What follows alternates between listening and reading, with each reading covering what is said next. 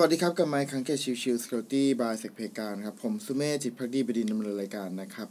เอพิโซดนี้เป็นเอพิโซดของวันพฤหัสนะครับ ซึ่งอันนี้ผมจะพูดถึงเรื่องของวันอังคารที่ผ่านมา พอดีว่าวันอังคารที่ผ่านมาเนี่ยผมได้ไปช่วยเป็นหนึ่งในผู้ออกโจทย์นะครับ งานซีเทปของทางกองบัญชาการกองทัพไทยสู่ไซเบอร์นะครับ เอ่อเป็น r t a f Cyber Security Contest นะครับ ซึ่งก็มีองค์กรหลาย ๆ องค์กรเข้าร่วมนะครับ ไม่ว่าจะเป็นทั้งทหารตำรวจนะครับ แล้วก็ปอทนะครับ มีเอ่ออีกมหาวิทยาลัยนะครับ ได้เข้าร่วมในการแข่งขันนะครับ ซึ่งก็แน่นอนว่าถือเป็นการแข่งขันที่น่าสนใจครับ เพราะว่าด้วยความที่เป็นการรวบรวมคนที่อยู่ในคนละบิสเนสกันมาแข่งขัน กันนะครับ ซึ่งก็อย่างที่บอกครับมีหลายๆเอ่อที่เข้ามาร่วมกันรวมถึงเออเสิร์ตต่างๆ ก็มีเข้ามาด้วยเช่นเดียวกันนะครับ ซึ่งดังนั้นเนี่ยมันก็เลยค่อนข้างจะเป็นอะไรที่ออกโจทย์ได้ยากครับ แต่ว่าทางเราเนี่ยทาง Security ครับได้รับโจทย์มาตั้งแต่แรกเลยนะครับ ตั้งแต่สามสามเดือนก่อนหน้านี้นะครับ ในการที่จะเตรียมโจทย์เนี่ย เราได้รับโจทย์มาตอนแรกสุดเลยคือ เรื่องของความเหมือนจริงครับ คือความ พยายามจะให้เป็นเปรียบเสมือนกับเหตุการณ์จริงที่เกิดขึ้นนะครับนั่นคือจุดที่ทุกคนบ่นกันหมดเลยว่าปีนี้เป็นโจทย์ที่ยากมากนะครับ คืออะผมยกตัวอย่างแล้วกันอย่างข้อเว็บแอปพลิเคชันอย่างเงี้ยครับ คือเว็บแอปพลิเคชันเนี่ยโอเค แต่ก่อนถ้าเรามองเนาะมันก็จะเป็นเรื่องของตัวการ attack เป็นหลักใช่ไหมครับ แล้วทีนี้ก็ลองดู response หรืออะไรเงี้ย แต่ว่าปีนี้เนี่ยจะเน้นไปที่เรื่องของการรีวิว source code ครับ การรีวิว source code ว่า source code นั้นมีความ ไม่ปลอดภัยตรงไหน แล้วก็ทำการโจมตีนะครับหรือการดูที่ตัวของ component ของเว็บแอปพลิเคชัน แล้วก็ทำการโจมตีนะครับ ซึ่งแน่นอนว่ามันยากครับ เพราะว่าโดยปกติถ้าสมมุติว่าคนที่ไม่ได้ลองหรือเป็นไม่ได้คนเขียนแอปพลิเคชันมาก่อน หรือไม่ได้คนเป็นคนที่รีวิวซอสโค้ดมาก่อนเนี่ยครับมันจะหาเรื่องของช่องโหว่ได้ยากนะครับ ดังนั้นเนี่ยนั่นคือปีนี้เนี่ยทำให้เห็นว่าเอ่อ ข้อที่เป็น web application ที่เป็นระดับ medium กับ hard เนี่ยไม่มีคนทำได้เลยนะครับ เพราะด้วยความที่นี่แหละ คือเรื่องของการ review source code นะครับดังนั้นเนี่ย skill หนึ่งที่สำคัญเลยในเรื่องของตัวการโจมตี web application นะครับ คือต้องเข้าใจว่ามันเขียนยังไง แล้วก็จะต้องเข้าใจด้วยอีกส่วนหนึ่งคือว่ามันจะต้องป้องกันอย่างไรนะครับมาอีกส่วนหนึ่งนะครับที่ก็มี คนที่ทำไม่ได้เยอะ แล้วก็บางส่วนก็ไม่อยากทำนะครับ ก็คือเรื่องของตัว mobile นะครับคือตัว mobile application ที่เราสร้างขึ้นมาเนี่ย อันนี้ก็สร้างเฉพาะให้กับงานนี้โดยเฉพาะเช่นเดียวกันนะครับ ทีนี้เนี่ยในส่วนของการพยายามที่จะแก้ไขโจทย์เนี่ย หลาย ๆ คนเองก็ไม่ได้เชี่ยวชาญ หรือว่าไม่ได้ชอบทำโจทย์ในเรื่องของตัว mobile application เพราะว่ามันบางครั้งมันต้องมีเรื่องของตัวsimulator เนาะมีมี emulator ที่เราจะต้อง ติดตั้งตัวของแอปพลิเคชันลงไป แล้วลองทำการโจมตีแอปพลิเคชันนั้นในขณะที่เป็น Dynamic Time Run Time อะไรเงี้ยครับ ซึ่งในจุดนี้ก็เป็นอีกจุดหนึ่งที่ทำให้คนไม่ค่อยทำในเรื่องของตัว mobile application เช่นเดียวกันนะครับ อันนี้ก็น่าเสียดายนะครับ เพราะว่าถ้าเรามองจริงแล้ว mobile application ในปีนี้ไม่ได้ยากมากนะครับ แต่ว่าก็ถือว่าเป็นจุดที่อย่างที่บอกครับเป็นเป็นเป็นหัวข้อที่คนไม่ค่อยชอบทำอยู่แล้วด้วยแหละนะครับ อีกจุดหนึ่งนะครับที่ค่อนข้างจะเห็นเด่นชัดแล้วทำให้ทีมที่ชนะเลิศปีนี้ก็คือปอทนะครับ ขึ้นมาเป็นที่หนึ่งนั่นคือเรื่องของ portable ครับ portable เป็นเรื่องของการที่เราทำการ analysis ตัวแอปพลิเคชันนะครับ แล้วก็หาช่องโหว่ของแอปพลิเคชันโดยการทำ reverse engineering แล้วทำการหาช่องโหว่นะครับ จากนั้นเนี่ยก็ทำการโจมตีไปที่เครื่อง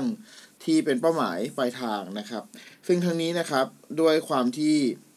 ตัวของแอปพลิเคชันเนี้ย มันถูกออกแบบมาให้มีช่องโหว่เนาะ แต่ว่าก็จะมีเรื่องของการ protection ต่างๆ ที่มาเกี่ยวข้อง ดังนั้นเนี่ย ตัวของผู้โจมตีแทนที่จะหาช่องโหว่อย่างเดียวก็ต้องมาหาวิธีการ bypass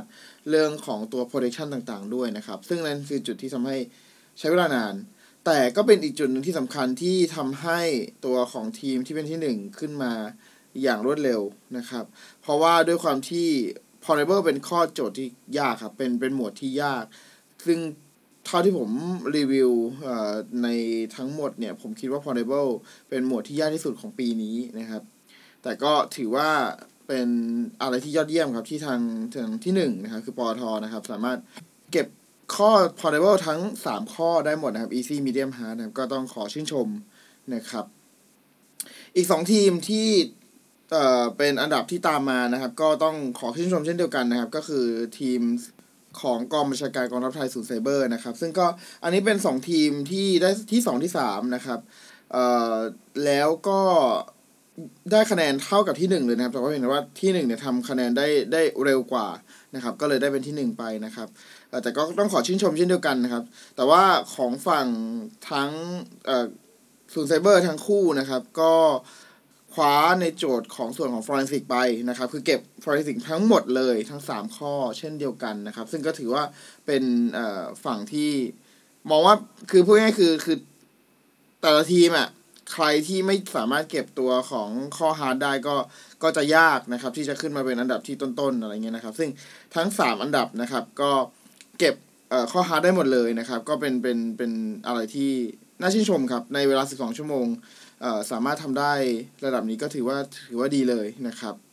ในส่วนของความมุ่งหวังของคนจัดงานเองนะครับ เราเองก็หวังนะครับว่าหนึ่งเลยแน่นอนคือมันจะต้องมีโจทย์ที่ยากและง่ายนะครับข้อข้อง่ายเนี่ยเราก็คงไม่เป็นประเด็นอะไร เราเป็น